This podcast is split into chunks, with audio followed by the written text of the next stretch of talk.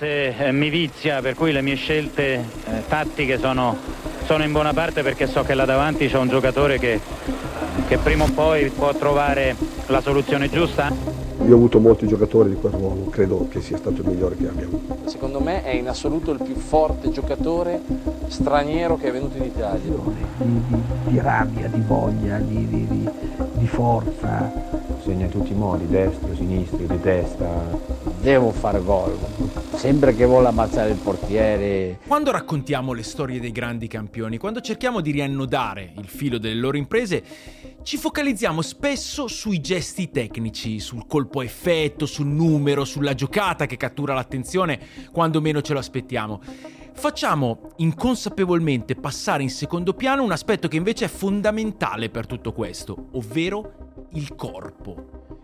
Per ogni gesto tecnico che vediamo, dietro c'è un corpo che deve non solo assecondarlo, ma proprio plasmarlo.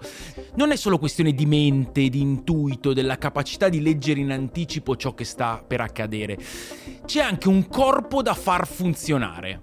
La giusta coordinazione, lo scatto, il modo di arrivare con i piedi e le gambe sul pallone prima di calciarlo in rete. E sono corpi, quelli dei calciatori, che vengono martoriati costantemente dallo sforzo. Una fatica che si protrae per anni, una fatica diversa da quella che siamo abituati a riconoscere in maniera naturale. Non è lo sforzo di una persona qualunque che si alza presto per andare a lavorare i campi, un tipo di pressione che riscontriamo in modo immediato, che facciamo nostra per empatia, che ci è familiare. Un pensiero comune è che quelli sono milionari, che è giusto che fatichino ed è ancor più giusto che non si lamentino. La verità è che i calciatori, come tanti altri sportivi, portano il loro corpo a un grado di esasperazione talvolta irreversibile. Ogni scatto, ogni conclusione, ogni colpo di testa fa alzare l'asticella dell'usura. E poi ci sono i casi estremi, quelli dei calciatori che, per un motivo o per un altro, finiscono per avere ripercussioni sulla loro vita dopo il calcio. È il caso di due meravigliosi centravanti che hanno attraversato gli anni novanta. Nel momento in cui uno dei due iniziava a vivere il periodo più difficile, quello che lo avrebbe poi portato a lasciare prematuramente il calcio, l'altro sbocciava, meraviglioso, bellissimo. Pur di rinunciare al dolore alla caviglia, pur di riuscire ad avere una vita normale, Marco Van Basten un giorno decise, sbagliando tragicamente, di farsela bloccare, di rinunciare alla piena mobilità. Era, secondo lui, il prezzo da pagare per tutti quei tacchetti che gliel'avevano martoriata.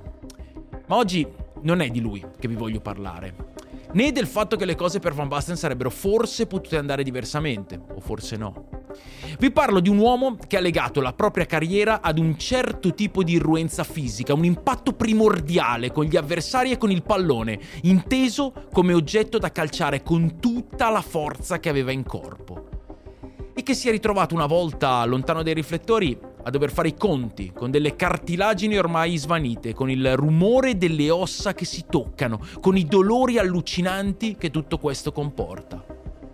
Quello tra Gabriel Omar Batistuta e il calcio non è mai stato un rapporto di amore. Lui è stato un centravanti di mestiere, perché così ha interpretato lo sport. Una professione da onorare, dando in cambio tutto quello che aveva, cartilagini comprese. E per quella magia che avvolge il mondo del calcio, in cambio ha ricevuto puro amore.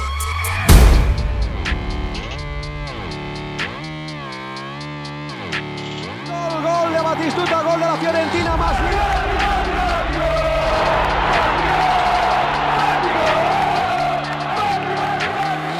Grande Batistuta, il gran tiro del gol! Gabriel Omar Batistuta!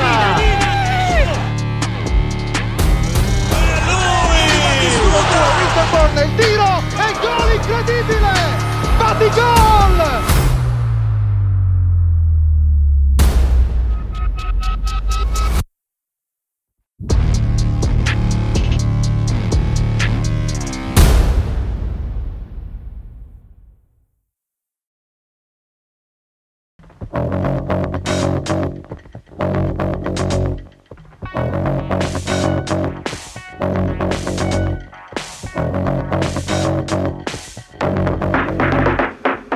Diego Armando Maradona debutta con la maglia dell'Argentinos Juniors il venti ottobre del millenovecentosettantasei. deve ancora compiere sedici anni. Per darvi un'idea dell'apprendistato di Batistuta, sappiate che inizia a giocare le sue prime partite vere in un settore giovanile a sedici anni e mezzo. Fino a quel momento infatti si era limitato a qualche partita estiva senza impegno, dando più peso a sport ad esempio come il basket o la pallavolo. Quando comincia a giocare per davvero nelle giovanili del Platense è talmente disabituato all'allenamento e alla preparazione fisica da soffrire enormemente il gap con gli altri. Non sembra portato per il calcio, forse addirittura non sembra portato per lo sforzo fisico. Alla fine però i risultati iniziano ad arrivare. A cambiargli la vita è l'incontro con Jorge Griffa, uno dei più grandi scopritori e coltivatori di talenti che il calcio argentino abbia mai avuto, se non il più grande in assoluto. Griffa lo avvicina dopo un paio di exploit degni di nota. Vuole portarlo al Newell's Old Boys, è convinto che sulle sue tracce ci siano i principali club d'Argentina. In realtà nessuno sembra essersi accorto di questo diamante grezzo. Ma Griffa sì, e inizia il grande viaggio. C'è da partire da Reconquista a Rosario, cinquecento chilometri mal contati, lambendo il corso del Paraná. È il millenovecentottantasei, Batistuta ha diciassette anni e da qualche mese ha conosciuto una ragazza di nome Irina. Anche per questo è restio a partire, gli sta bene rimanere al Platense. Affronta il provino con l'umore di chi va dal dentista, si riveste e torna a casa sperando che quel Griffa lo lasci finalmente in pace.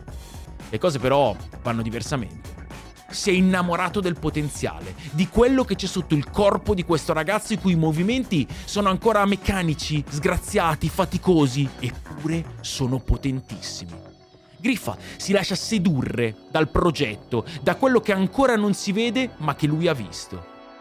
Lo convince ad andare a Rosario e lo affida alle mani di un allenatore giovane e visionario, un'altra delle sue grandiose scoperte, Marcelo Bielsa.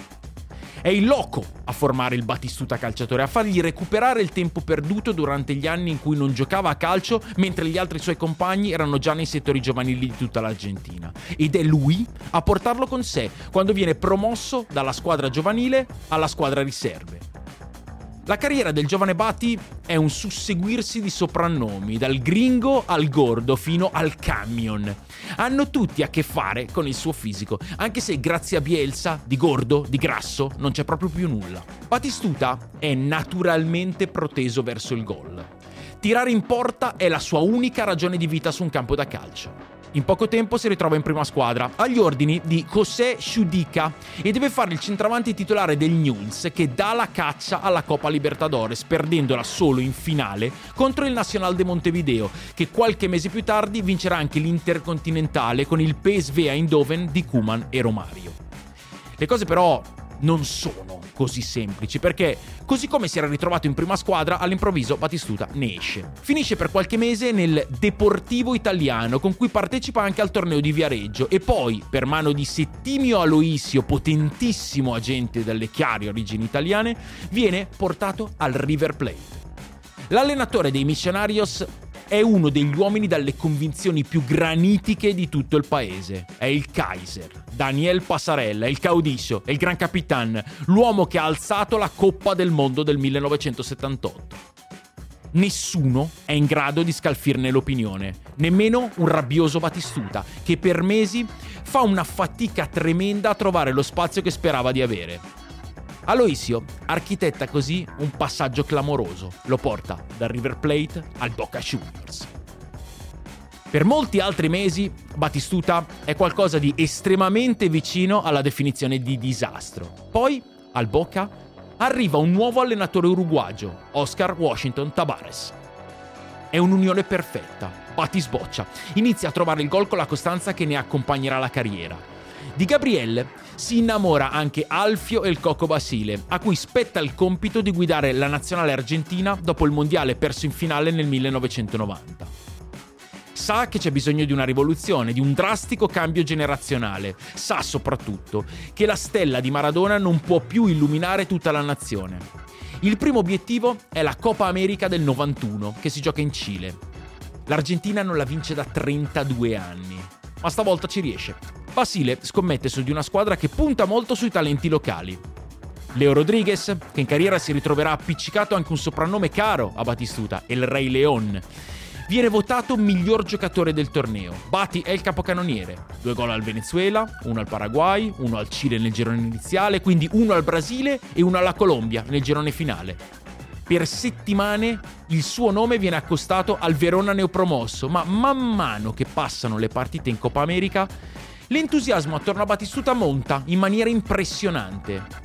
Alla fine è la Fiorentina a portarlo in Italia, con un affare dalle proporzioni enormi.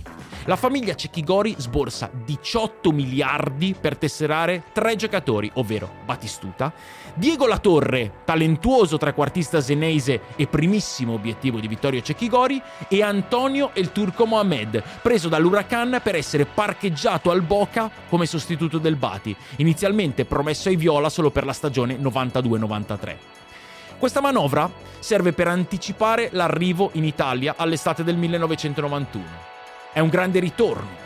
Dall'Italia, più precisamente da una frazione di Cormons, era infatti partito Domenico Batistuta, il trisnonno di Gabriel, per cercare fortuna in Argentina alla metà del diciannovesimo secolo. Nel tragitto aveva perso un paio di T nel cognome e il nome si era trasformato in Domingo. Ora, Gabriel Omar è pronto a fare il percorso inverso.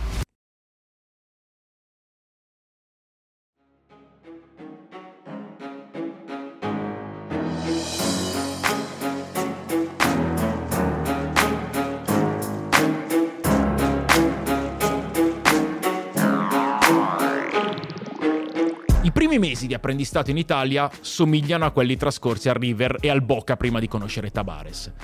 In una squadra che fa fatica, Batistuta arranca, disperato. I giornali italiani ripescano con fare sadico un tratto distintivo della sua infanzia, quando si dava da fare come assistente allevatore di polli e galline. Per entrare nelle grazie dei tifosi della Fiorentina, però, può bastare pochissimo.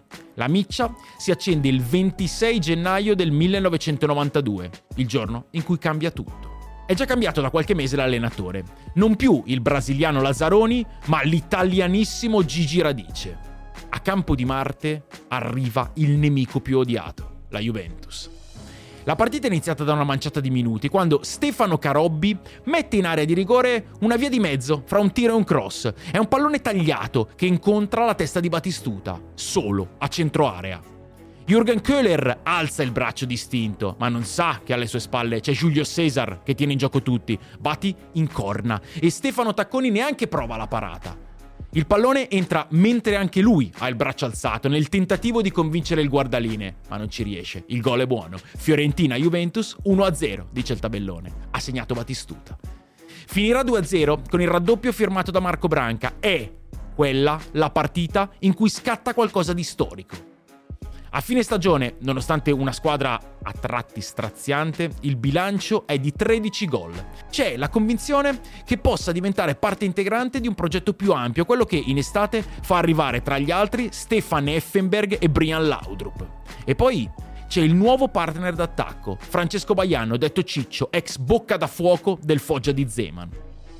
La stagione novantadue novantatré della Fiorentina rappresenta una delle pagine meno spiegabili della storia del nostro calcio. Radice nella prima parte dell'anno rinuncia a qualsiasi calcolo per mettere in campo una squadra che attacca benissimo e difende in maniera a tratti raccapricciante. A vittorie clamorose si alternano sconfitte dalle dimensioni gigantesche, come il tre a sette subito in casa con il Milan. Però la Fiorentina batte la Juventus, che a Firenze non è mai una cosa qualsiasi. Alla fine del novantadue i viola sono secondi in classifica. Il tre gennaio, dopo una sciagurata sconfitta con un Atalanta capace di concretizzare una delle poche occasioni create durante il match, a differenza di una viola bella e sprecona, è settima. Ma la classifica è cortissima e tutti guardano in alto, non in basso. Tra chi guarda in alto c'è anche Vittorio Cecchi Gori, che si presenta impazzito negli spogliatoi e di fatto licenzia Radice davanti ai giornalisti, mai così vicini alla notizia come in quel momento di follia nella pancia del Franchi. Il tecnico definirà quelle ore le più amare di un'intera carriera da allenatore. Al suo posto arriva Aldo Agroppi, che per le prime otto partite non conoscerà mai il gusto della vittoria. È un vero delirio in cui nemmeno Bati riesce a raccapezzarsi fino in fondo, segna qualche gol qua e là. La squadra sprofonda in zona retrocessione. Agroppi salta il venticinque aprile, dopo la sconfitta per tre a zero in casa della Juve e, no, non è una sconfitta qualsiasi a Firenze. Sulla panchina arriva la strana coppia composta da Giancarlo Antonioni, l'ormai ex ragazzo che giocava guardando le stelle, e Luciano Chiarugi, uno degli eroi dello scudetto del sessantanove, in quel momento tecnico della primavera. Il periodo è così surreale che, dopo il pari acciuffato all'ottantanovesimo contro il Parma in occasione della prima partita del nuovo corso, a Bergamo l'Atalanta batte ancora la Fiorentina come all'andata, ma stavolta è decisivo in negativo Batistuta, che realizza l'autogol del definitivo due a uno. È un finale di rincorse, affannose e vane. Quella disperata per rientrare dallo zero a due contro l'Udinese, portata a termine da una doppietta di Effenberg per il due a due. Quella che regala un briciolo di speranza, l'ultima, a Torino, con gol di Batistuta al novantesimo in casa dei Granata. C'è da battere il Foggia e tenere l'orecchio incollato alla radiolina. La partita del Franchi non esiste. All'intervallo Batistuta e Baiano hanno fatto due gol a testa. Fino a dieci minuti dalla fine la Fiorentina è salva, perché la Roma sta battendo l'Udinese con un rigore di Hassler, che definire rocambolesco è dire poco. Quella dell'Olimpico diventerà la partita del rimpianto e delle polemiche. Pareggia Ciccio Desideri, ex giallorosso, tra gli applausi del pubblico romanista. Sull'uno a zero Carnevale aveva saltato il portiere per spedire un pallone lentissimo verso la porta sguarnita, consentendo così il recupero in extremis sulla linea. Episodi che scateneranno l'ira di Firenze. La classifica avulsa condanna la Fiorentina, arrivata a quota trenta punti proprio come l'Udinese e il Brescia. Una delle tre deve retrocedere immediatamente, le altre due vanno a giocarsi lo spareggio. E la Fiorentina, numeri alla mano, è quella che pesca la pagliuzza più corta. La squadra che sognava l'Europa è finita in B. Questo è il giorno più umiliante della mia carriera, una coltellata nel cuore. Gabriel Omar Batistuta. Adesso Bati è atteso da due sfide enormi. La prima è la Copa America millenovecentonovantatré con la maglia dell'Argentina. La seconda è la scelta del proprio futuro. Tutti pensano che sia pronto all'addio, che scendere in B non sia un'opzione neanche vagamente considerabile, e invece, a sorpresa, per la voglia di non essere ricordato come il traditore che scappa nel momento più delicato, Batistuta rimane a Firenze. Lo annuncia subito, cinque giorni dopo la retrocessione, proprio per spazzare via tutte le voci di mercato. Poi si concentra su di una Coppa America che l'Argentina affronta passando le pene dell'inferno. Supera il girone iniziale costruendo la qualificazione sul gol di Batistuta alla Bolivia e con due pareggi, quindi continua a pareggiare, uno a uno col Brasile ai quarti, zero a zero con la Colombia in semifinale.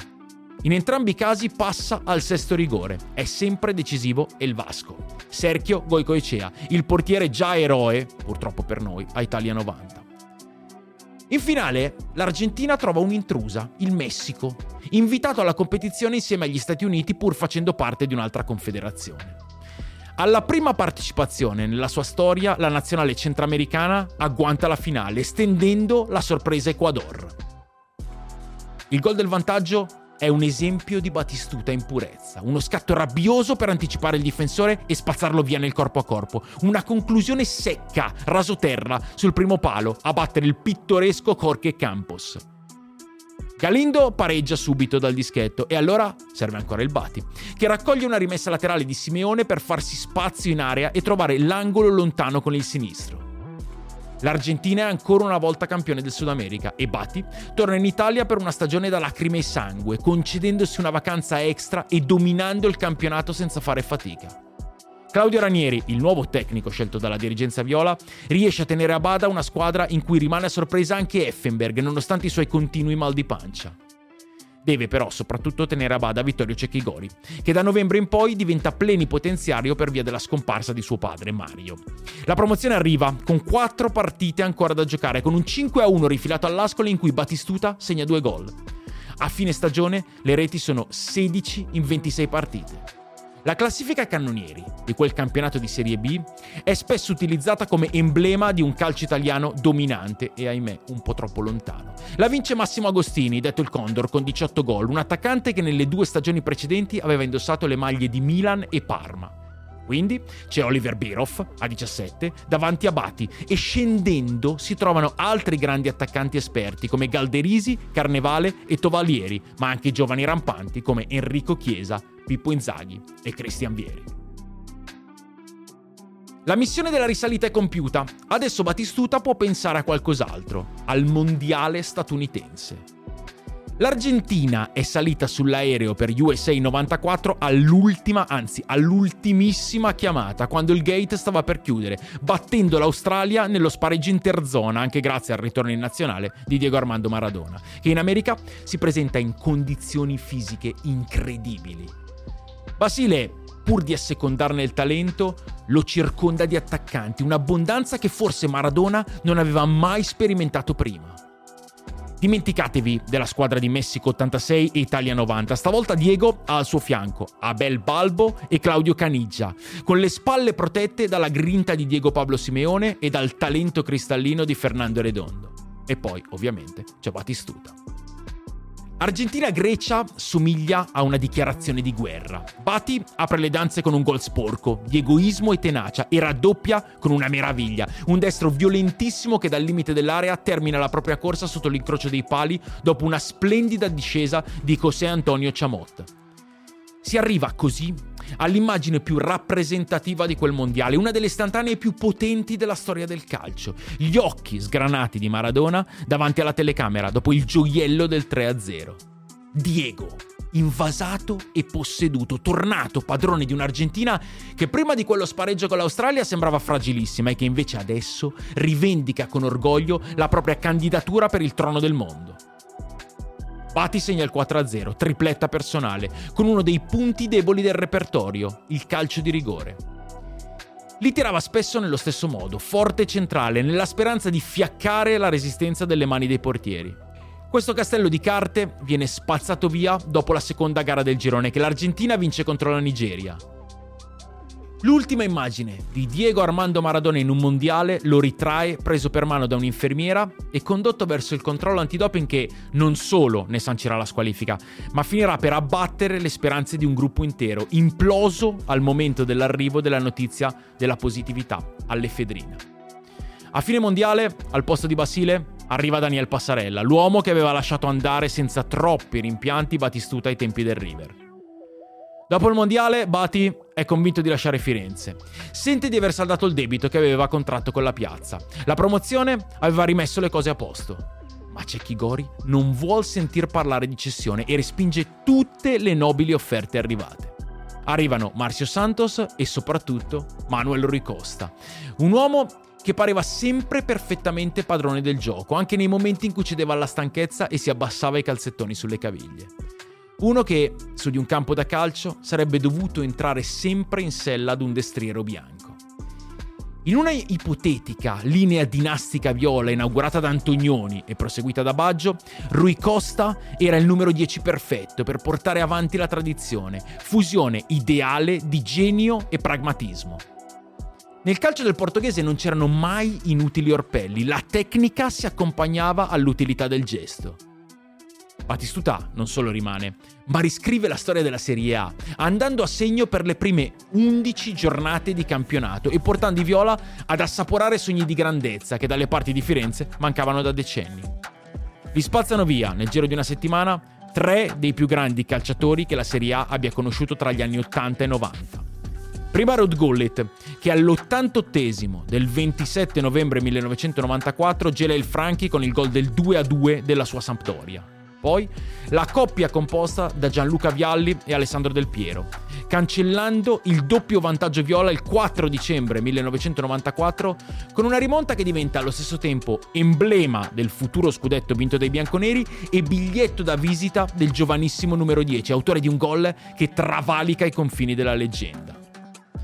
Le reti di Batistuta tengono ai vertici una Fiorentina che non è strutturata per rimanerci e non ci rimane, anche se al termine della stagione Gabriel vince il titolo di capocannoniere con ventisei gol. La seconda metà del campionato è tribolatissima. La Fiorentina vive un graduale ritorno alla normalità, soltanto rimandato dagli exploit del Bati. Nell'estate del millenovecentonovantacinque l'Argentina va per la difesa del titolo in Copa America. Sarebbe il terzo acuto consecutivo, impresa già riuscita all'Albiceleste fra il millenovecentoquarantacinque e il millenovecentoquarantasette, quando però il torneo si chiamava ancora Campionato Sudamericano del Football. Bati ha i capelli corti, perché così ha ordinato il caudillo Passarella, soltanto una delle richieste slegate dal campo presentate dal nuovo commissario tecnico. L'altra, in chiaro riferimento a quanto avvenuto negli Stati Uniti, è l'obbligo di esame rinoscopico per i calciatori allo scopo di scoprire se un convocato faccia o meno uso di cocaina. I tre schiaffi presi dagli Stati Uniti nell'ultimo match di girone condannano l'Argentina a un quarto di finale particolarmente scomodo contro gli arcirivali del Brasile, campione del mondo in carica. Ma è un Brasile molto distante da quello che si era imposto nella finale di Pasadena contro gli azzurri, a partire dalla coppia d'attacco. Nel giro di dodici mesi si è passati da Romario Bebeto a Edmundo Tullio. Ironia del destino, sono proprio loro due a segnare contro l'Argentina, in una partita stappata dopo soli due minuti dalla rete di Abel Balbo. Edmundo firma l'uno a uno, poi alla mezz'ora va in gol Batistuta con una sassata sul primo palo che finisce in porta grazie a un intervento maldestro di Taffarel, e a nove minuti dalla fine però l'arbitro peruviano Tecada non si avvede di un colossale stop di braccio di Tullio che segna il due a due e manda la sfida all'appendice dei tiri di rigore. Per il Brasile sbaglia soltanto André Cruz, per l'Argentina invece falliscono Simeone e Fabri, passano i verde-oro, che saranno però puniti dal destino nella finale contro l'Uruguay padroni di casa, esaltato dal trio Francescoli, Fonseca, Otero.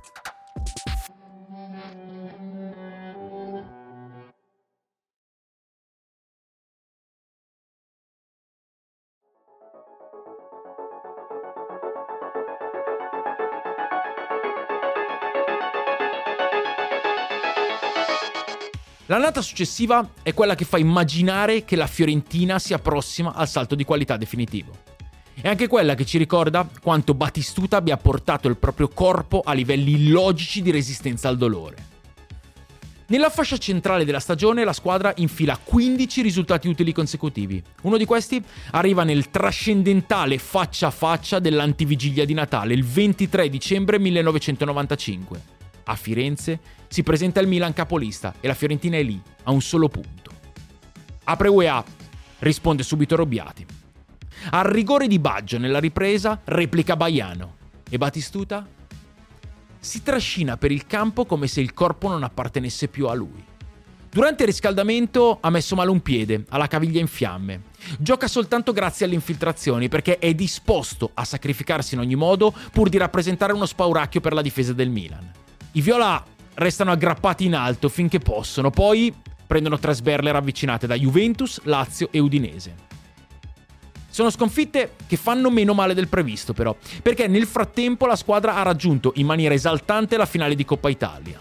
Il conto della doppia semifinale dice Fiorentina quattro, Inter uno, ma è un conto impreciso, sarebbe più corretto dire Batistuta quattro, Inter uno. Nella gara di andata, sull'uno a uno, segna una delle reti più belle della sua carriera. Riceve un pallone morbido dalla tre quarti destra a scavalcare la difesa. Lo mette giù con il petto e si ritrova all'imbocco dell'area piccola con un pallone scomodo da colpire. Un uomo che ha fatto della potenza la propria ragione di vita sceglie invece una soluzione dolce e geniale allo stesso tempo. Un pallonetto con l'esterno del destro che lascia Pagliuca tramortito. Sceglie l'esterno anche per portare la viola sul tre a uno, su invito di Rui Costa, con l'Inter totalmente sbilanciata. Il popolo del Franchi urla a più riprese.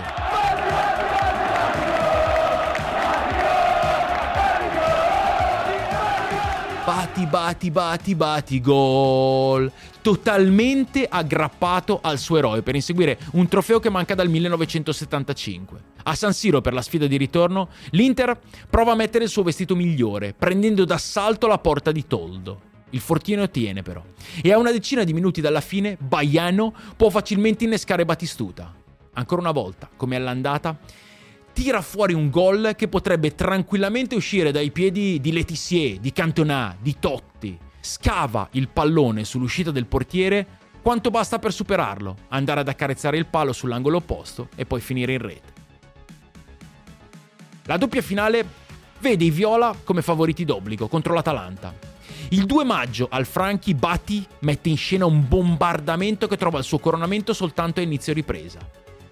L'equilibrio della finale di ritorno viene spezzato da un gol di Lorenzo Amoruso, poi è ancora Batistuta a mettere la firma. È un gol semplice, nel quale non manca magari anche una piccola dose di irruenza che contraddistingue il suo calcio. Negli anni in cui in Italia continua a spopolare il mito di Holly e Benji, andato in onda per la prima volta dieci anni prima nel nostro paese, ma presente ininterrottamente sui canali nazionali anche alla metà degli anni novanta, il modo in cui Batistuta vive il suo rapporto con il gol richiama quello di Mark Landers, un attaccante a tratti brutale. È il primo trofeo con la maglia della Fiorentina, non l'ultimo, perché qualche mese più tardi sceglie la Supercoppa italiana come teatro ideale per una delle sue prestazioni più ispirate. Maglia bianca con giglio viola e fascia da capitano gialla al braccio, Batistuta sovverte per la prima volta nella storia della competizione il rapporto di forza che fin lì voleva i campioni d'Italia sempre vincitori nello scontro contro la vincente della Coppa Nazionale. Sfidare il Milan in quegli anni per la Fiorentina non è mai una partita come un'altra. A caricarla di significati giganteschi è Vittorio Cecchi Gori, non solo produttore cinematografico e dal millenovecentonovantaquattro senatore per il Partito Popolare Italiano, ma anche editore di Tele Monte Carlo, che cerca di intrufolarsi nel consolidato duopolio Rai-Fininvest. Pensieri che comunque non turbano la mente di Batistuta, concentrato esclusivamente sul campo. Prima fa sembrare vecchissimo Franco Baresi, scavalcandolo con un sombrero volante così inatteso da costringere il capitano milanista a cercare invano il pallone con lo sguardo, senza trovarlo. Quando la palla torna a terra, Bati è davanti e può sparare in rete, giustiziando Sebastiano Rossi. Il pari di Savicevic è un gioiello, cancellato nella ripresa dal secondo gol del bomber argentino che arriva su calcio di punizione. È una rete rimasta nella memoria di tutti, non tanto per la sua bellezza, quanto per l'esultanza. La ricerca maradoniana della telecamera e poi il messaggio d'amore lanciato alla moglie Irina. È una dedica che nei mesi a seguire si porterà dietro una ridda di voci a metà fra il pettegolezzo di quartiere e il gossip di respiro nazionale, con Firenze che diventa un gigantesco paesone in grado di amplificare indiscrezioni amorose di ogni tipo. È anche l'annata in cui Batistuta trova la porta con maggiore fatica. tredici gol in campionato rappresentano il punto più basso dal suo arrivo. C'è però un boato tonante che arriva in Coppa delle Coppe, al Camp Nou. Un missile con cui tramortisce Vitor Bahia, il pallone che si alza e si abbassa di colpo, è la rete dell'uno a uno in casa del Barcellona, in semifinale.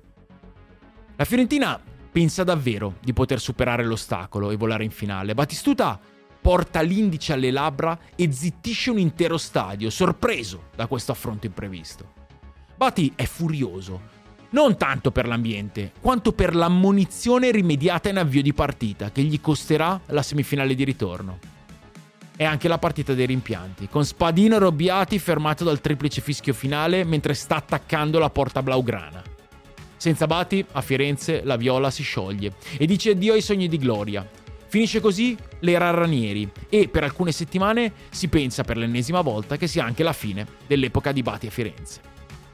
Il Barcellona è pronto a fare follie per lui, visto che sta per perdere il giocatore più fenomenale del pianeta, Ronaldo, destinato all'Inter. Il rapporto tra Batistuta e Cecchi Gori è finito in mille pezzi e i due arrivano al muro contro muro, con Bati che sembra voler rifiutare la convocazione per il ritiro estivo. Alla fine, dietro minaccia legale, si arrende e parte. Non solo non c'è la cessione, ma nemmeno il rinnovo contrattuale con aumento di stipendio che avrebbe gradito. Questioni terrene, venali, eppure sempre all'ordine del giorno nel mondo del calcio. Bati parte e conosce il nuovo allenatore della Fiorentina. È un tipo strano, quasi stralunato. Non si capisce se sia pazzo o un genio. Si chiama Alberto Malesani. Ha messo il Chievo sulla cartina del calcio italiano portandolo in Serie B dalla C uno, ma fino a qualche anno prima lavorava in una multinazionale del settore ottico. Ed è anche l'uomo che inizia a correre come un pazzo verso il settore ospiti del Friuli, in pantaloncini corti, perché Bati gli ha regalato la prima gioia in Serie A. Ha ribaltato l'Udinese con una tripletta e due timbri sono arrivati quando i viola erano spalle al muro, sotto di un gol. Malesani restituisce a Batistuta l'entusiasmo, la voglia di giocare e di sfondare le reti. affina anche il senso di Rui Costa per il gioco, tiene stabilmente la squadra in zona UEFA, nonostante Cecchi Gori faccia di tutto per umiliarlo. E alla fine, in attesa del rinnovo che non arriva, decide di firmare per il rampante Parma di Callisto Tanzi, lasciando Bati e il portoghese nello sconforto. Stavolta non c'è nemmeno il braccio di ferro, Batistuta è triste e arrabbiato, ma sa che dovrà restare a Firenze. Dopo aver predicato per anni il mito del bel gioco, Cecchi Gori compie un'inversione a U. Alla guida della Fiorentina arriva uno dei tecnici più vincenti e pragmatici della storia del nostro calcio, Giovanni Trapattoni, reduce dalla seconda avventura al Bayern Monaco. Bati inizia ad annusarlo dopo il Mondiale millenovecentonovantotto, il secondo della sua carriera. L'Argentina, trascinata dai suoi gol, si è illusa. Ha superato il girone a punteggio pieno, quindi è venuta a capo del Rebus Inghilterra soltanto ai tiri di rigore e con un bel po' di malizia. Tirando un sospiro di sollievo dopo aver assistito da vicino al più bel gol della carriera di Michael Owen e facendo cadere in trappola Beckham. Il quarto di finale con l'Olanda, tiratissimo, viene risolto al novantesimo da un affresco di Dennis Bergkamp, che con i supplementari alle porte decide di entrare nella storia dei mondiali con un gol di una delicatezza tecnica così naturale da risultare quasi fastidiosa. Come si può segnare una rete del genere apparentemente senza sforzo? La risposta è Dennis Bergkamp. La stagione novantotto novantanove è quella della grande illusione. La Fiorentina viaggia a ritmi folli. Alla terza di campionato Batistuta spazza via il Milan con una tripletta che fa venire corposi dubbi sulla scelta dei rossoneri di affidarsi a Jens Lehmann per difendere la porta. Una porta che per poco il Bati non distrugge con una punizione a due in area in cui la rete di San Siro fatica a rimanere aggrappata a pali e traversa. È anche l'anno della mitraglia, l'esultanza che più facilmente associamo al centravanti argentino, assieme a quella sfoderata qualche anno prima in cui correva verso la bandierina. Batistuta spara finché può, tenendo in testa la classifica la Fiorentina fino al match di ritorno contro il Milan. È il sette febbraio del millenovecentonovantanove, è il momento in cui il corpo presenta a Batistuta un conto che ha il sapore della condanna. E questa è l'immagine che fotografa la domenica triste della Fiorentina. Gabriel Batistuta, il capocannoniere del campionato, il guerriero, l'anima di questa squadra, lascia in barella il terreno di gioco per un infortunio al ginocchio occorsogli a due minuti dal novantesimo. Su un lancio lungo, sull'ennesimo scatto della sua vita, non ce la fa più. Cade a terra urlando, un braccio al cielo e l'altro a cercare il ginocchio. Si teme per il crociato. Alla fine l'infortunio sarà meno grave del previsto, ma priva i viola del loro punto di riferimento nel momento più delicato della stagione. Una situazione che diventa addirittura terrificante, visto che proprio quel giorno è fissata la partenza di una delle stelle di quella Fiorentina. Il suo nome finora l'ho citato soltanto parlandovi di un Brasile-Argentina, ma già da un po' a Firenze circola O Animal Edmundo. È un attaccante dalle qualità tecniche sopraffine, ma non si è mai lasciato permeare dall'arte della diplomazia. Sul suo contratto ha fatto scrivere di aver diritto a dieci giorni di vacanza in occasione del Carnevale di Rio de Janeiro e lui, cascasse il mondo, quella sera deve partire. Raduna le sue cose mentre a fine partita i compagni sono attorno a un Batistuta così dolorante da sembrare un bambino senza freni inibitori. La Fiorentina cerca goffamente di confondere le acque, di dire che Edmundo non sta partendo per il Carnevale, ma per poco credibili motivi personali. È proprio Batistuta, due giorni dopo, a sbugiardare la sua società, con una conferenza stampa in cui fa terra bruciata fra sé e Cecchi Gori. Il sogno scudetto, infranto dall'urlo con cui Batistuta si era accasciato sul terreno del Franchi, viene definitivamente spazzato via dai piedi di Edmundo, che salgono sugli scalini dell'aereo. L'infortunio del Bati, però, non è un fulmine a ciel sereno. In quella stessa partita si era sacrificato per l'ennesima volta, rimanendo in campo dopo uno scontro con Birov che aveva messo a durissima prova il suo ginocchio. Il preludio alla tragedia. Comunque, il Bati non molla. Forza il rientro con un mese di anticipo sulla tabella di marcia, a metà marzo. Il discorso scudetto, però, scappa via. La Fiorentina non ha la forza per tenere il ritmo di Lazio e Milan e il suo totem, semplicemente, non ha le forze per farlo. Aveva segnato diciotto gol nelle prime ventuno partite stagionali. Dal rientro alla fine saranno solamente tre. La squadra perde in maniera bruciante la finale di Coppa Italia, con il trofeo che sfuma senza perdere. Con il Parma maturano due pareggi e, a festeggiare, sono i ragazzi di Malesani, perché il gol del due a due di Vanoli al Franchi fa pesare diversamente il contributo delle reti realizzate in trasferta dopo l'uno a uno del Tardini. Cecchi Gori comunque prova l'ultimo disperato rilancio. La Fiorentina ha un posto nella successiva Champions League e il patron consegna a Trapattoni Chiesa e Mijatovic al posto di Edmundo e Oliveira. A trent'anni, con le caviglie e le ginocchia di un uomo di almeno quindici anni più vecchio, Batistuta si prepara per la prima volta in carriera a giocare nella Champions League. Ed è lì che condensa le sue forze per una recita di altissimo livello. Il primo girone dei Viola non è dei migliori e trovarsi alle prese con Barcellona e Arsenal sicuramente non aiuta. Dopo tre partite, la squadra del Trap ha raccolto solamente due punti, un pari che fa morale contro i Gunners e un triste zero a zero con l'A I K a Stoccolma. Gli svedesi, al ritorno, vengono però travolti come da pronostico. Ma adesso c'è da vincere a Londra, a Wembley.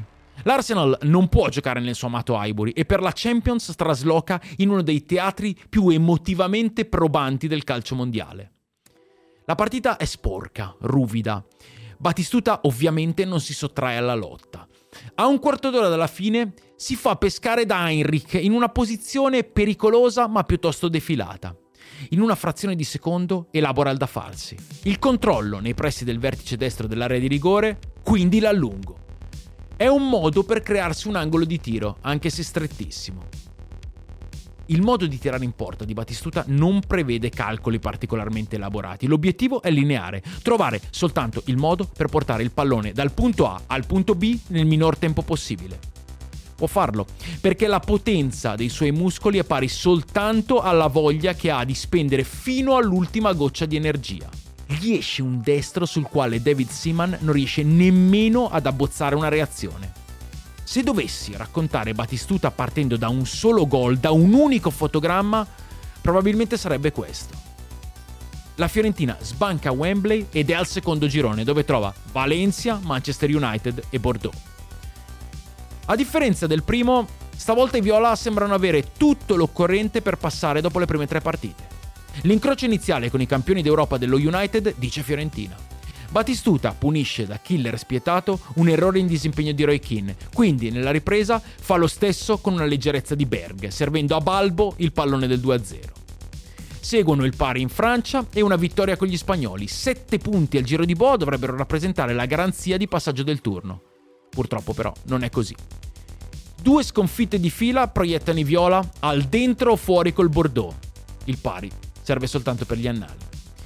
In campionato non c'è mai un sussulto, la squadra chiude in zona UEFA. Il quattordici maggio del duemila, mentre la Lazio vince il campionato, Batistuta si congeda dal suo pubblico segnando tre gol contro il Venezia. È la tripletta che gli consente di diventare il miglior marcatore della storia del club gigliato in Serie A, centocinquantadue centri, superando il mitico Kurt Tamrin, che di contro rimane per una sola rete l'uomo ad aver segnato più volte con la maglia della Fiorentina, contando tutte le competizioni. Lo svedese era un giocatore totalmente opposto rispetto a Batistuta, così veloce e leggero da guadagnarsi il soprannome di Uccellino. Per arrivare a centocinquantuno gol in maglia viola nel massimo campionato italiano aveva impiegato duecentottantanove partite. A Bati, per andare oltre, ne sono bastate duecentoquarantatré, ignorando logicamente il ruolino dell'annata in Serie B. Sono sei mesi che non dormo, devo prendere una decisione. Qui la mia famiglia si trova bene, il rapporto con i tifosi e la città è splendido, ma le distanze che mi separano dalla società sono enormi. Emotivamente quest'anno sono stato massacrato, ho lavorato in condizioni terribili. Gabriel Omar Batistuta. Le frasi del Re Leone corrono di tv in tv, di radio in radio. Firenze realizza che sta per perdere il suo punto di riferimento, già da alcuni anni troppo grande per restare. Stavolta però non c'è rilancio che possa reggere, il tempo stringe. Bati sa di avere ancora pochi gettoni da spendere. Deve spenderli in un posto in cui possa vincere qualcosa. Anche per questo motivo la scelta che compie è magari sorprendente, ma di sicuro non illogica.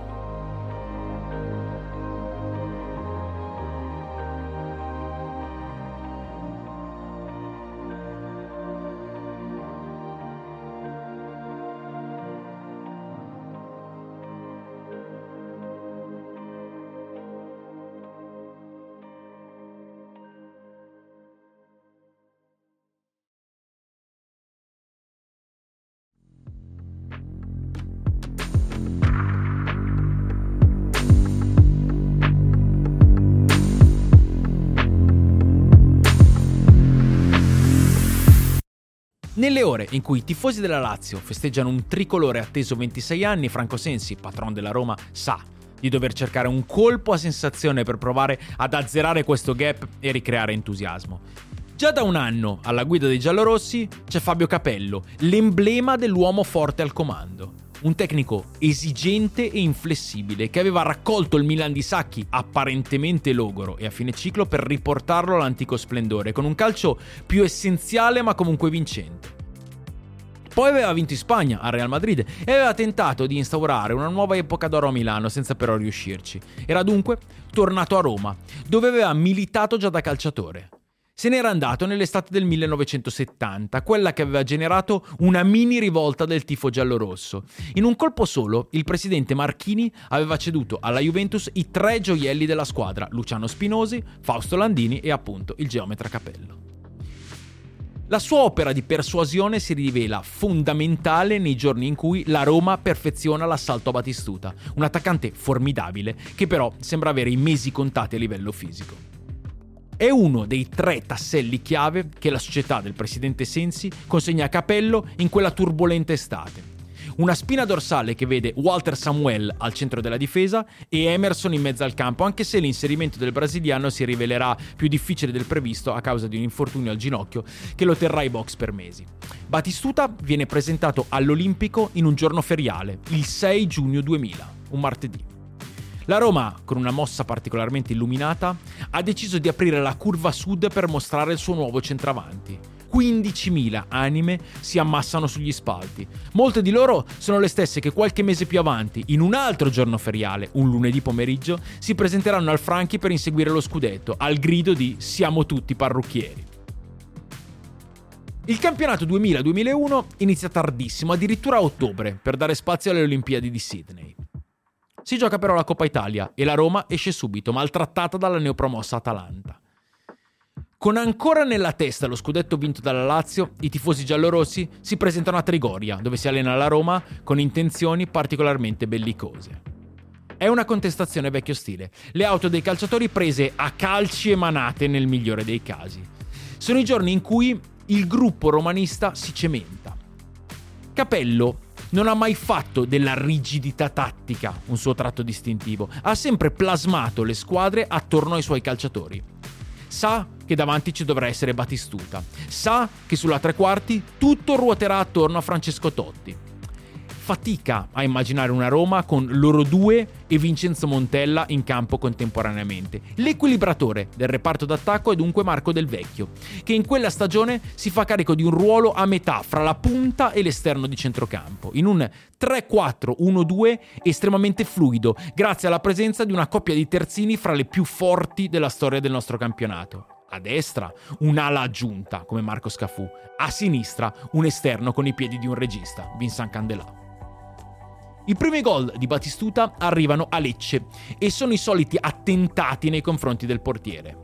A Brescia, alla quinta di campionato, arriva la prima tripletta. Due settimane dopo, a Verona, la Roma riemerge dallo svantaggio in avvio con una prestazione di rara autorevolezza, in cui Batistuta, a un certo punto, prova a staccare le mani a Ferron con un calcio di punizione il cui unico obiettivo sembra essere travolgere tutto quello che separa Batistuta dal gol: il pallone, gli uomini in barriera, il portiere, i guanti, tutto. Si arriva così al ventisei novembre del duemila. A Roma, per il posticipo della domenica sera, c'è la Fiorentina di Fatih Terim, squadra ancora ben lontana dall'essere compiuta. La partita scivola via in equilibrio, fino al minuto ottantadue. Capello prova a inserire anche Montella per Del Vecchio nel tentativo di far saltare il banco. Poi c'è un pallone che si alza in cielo e che viene addomesticato di testa da Gianni Ghigù. Mentre si avvicina al destro di Batistuta, Toldo prova a farsi avanti rispetto alla linea di porta per chiudere qualche centimetro di specchio. La conclusione di Batistuta sale e poi scende, oltre la mano protesa di Toldo. Poi Gabriel sparisce, travolto dall'affetto dei compagni di squadra che vogliono provare a proteggere i suoi sentimenti. È un gol cruciale che riemerge perennemente nei racconti di quella stagione. Batistuta non si nega ai giornalisti a fine partita. Ho sentito un dolore forte dentro. Spero che i fiorentini abbiano capito che ho portato loro rispetto, poi il resto lo tengo per me. Da settimane sta giocando sul dolore. Continua a scendere in campo e a stringere i denti e a segnare. A un quarto d'ora dalla fine, nell'ultima partita del girone d'andata, la Roma è sotto su di un campo scomodo come quello di Parma. A ribaltare il piano è Batistuta, con due gol in fotocopia in nove minuti. Questa Roma non è solo saldamente in testa al campionato, ma sembra pienamente padrona delle proprie emozioni, dato da non sottovalutare per una squadra disabituata alla vittoria. Rispetto agli anni di Firenze, quando i passaggi a vuoto di Batistuta significavano il tracollo, stavolta alle spalle c'è un'alternanza di primo livello, perché Vincenzo Montella è un centravanti sublime, tecnico, rapido e velenoso. Bati si fa male nella trasferta con il Vicenza, che si gioca in realtà a Udine, e rimane fuori un mese abbondante, in cui i gol dell'aeroplanino si rivelano decisivi. Torna e segna contro il Verona a inizio aprile. Poi c'è il già citato ritorno a Firenze, in cui viene fischiato sonoramente ogni volta che tocca il pallone. La seconda parte di stagione è distantissima dalla prima. Batistuta quasi non sembra più lui, ma ha ancora dei guizzi. Il gol con cui apre il derby di ritorno in avvio di secondo tempo racconta benissimo il suo legame quasi telepatico con la porta. Del Vecchio mette in mezzo da sinistra un pallone teso che rimane abbastanza vicino al suolo. Batistuta taglia sul primo palo, uno dei suoi movimenti tradizionali, e colpisce la palla al volo con l'esterno destro, modificandone la traiettoria. Sfrutta l'inerzia del cross senza imprimere alcuna forza. È un gol di pura sensibilità di tocco. Quando vede che Peruzzi non può negargli questa gioia, inizia a smitragliare sotto la Sud per la prima volta da quando indossa la maglia romanista. Era l'auspicio che i tifosi della Roma avevano inserito nel coro a lui dedicato. Scavalca i cartelloni, è pazzo di gioia, travolge anche un cameraman. Non è però il gol che vale lo scudetto, perché la Roma si farà rimontare nel finale dal due a zero. I due colpi decisivi li rifila Vincenzo Montella al novantunesimo di Juventus-Roma per negare ai bianconeri la vittoria che avrebbe significato il meno tre in classifica, e al sessantaquattresimo di Roma-Milan, terz'ultima giornata. Contro il Parma, nella passerella finale, segnano tutti: Totti, Montella, Batistuta. Bati ha giocato per mesi su una gamba sola, ma finalmente ha vinto quello scudetto a lungo inseguito a Firenze. Pur di riuscirci, si è prosciugato, è diventato l'ombra di sé. Gli anni che seguono si rivelano difficilissimi. Pochi gol, tanti errori, il dolore come costante, un'ultima apparizione in un mondiale disgraziato, giocato agli ordini del suo primissimo maestro, Marcelo Bielsa.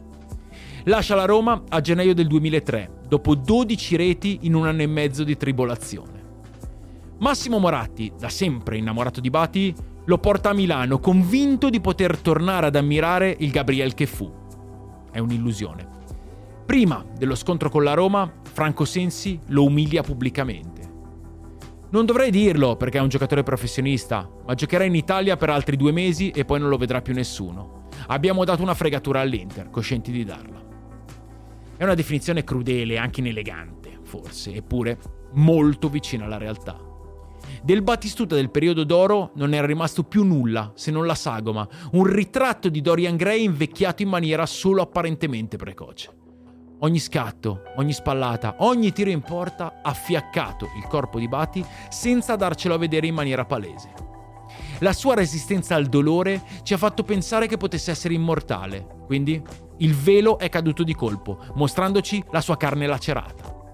Per questo abbiamo avuto una percezione distorta del suo finale di carriera, trascorso malinconicamente a segnare più di un gol a partita in Qatar, in una realtà dorata distantissima dal suo agonismo.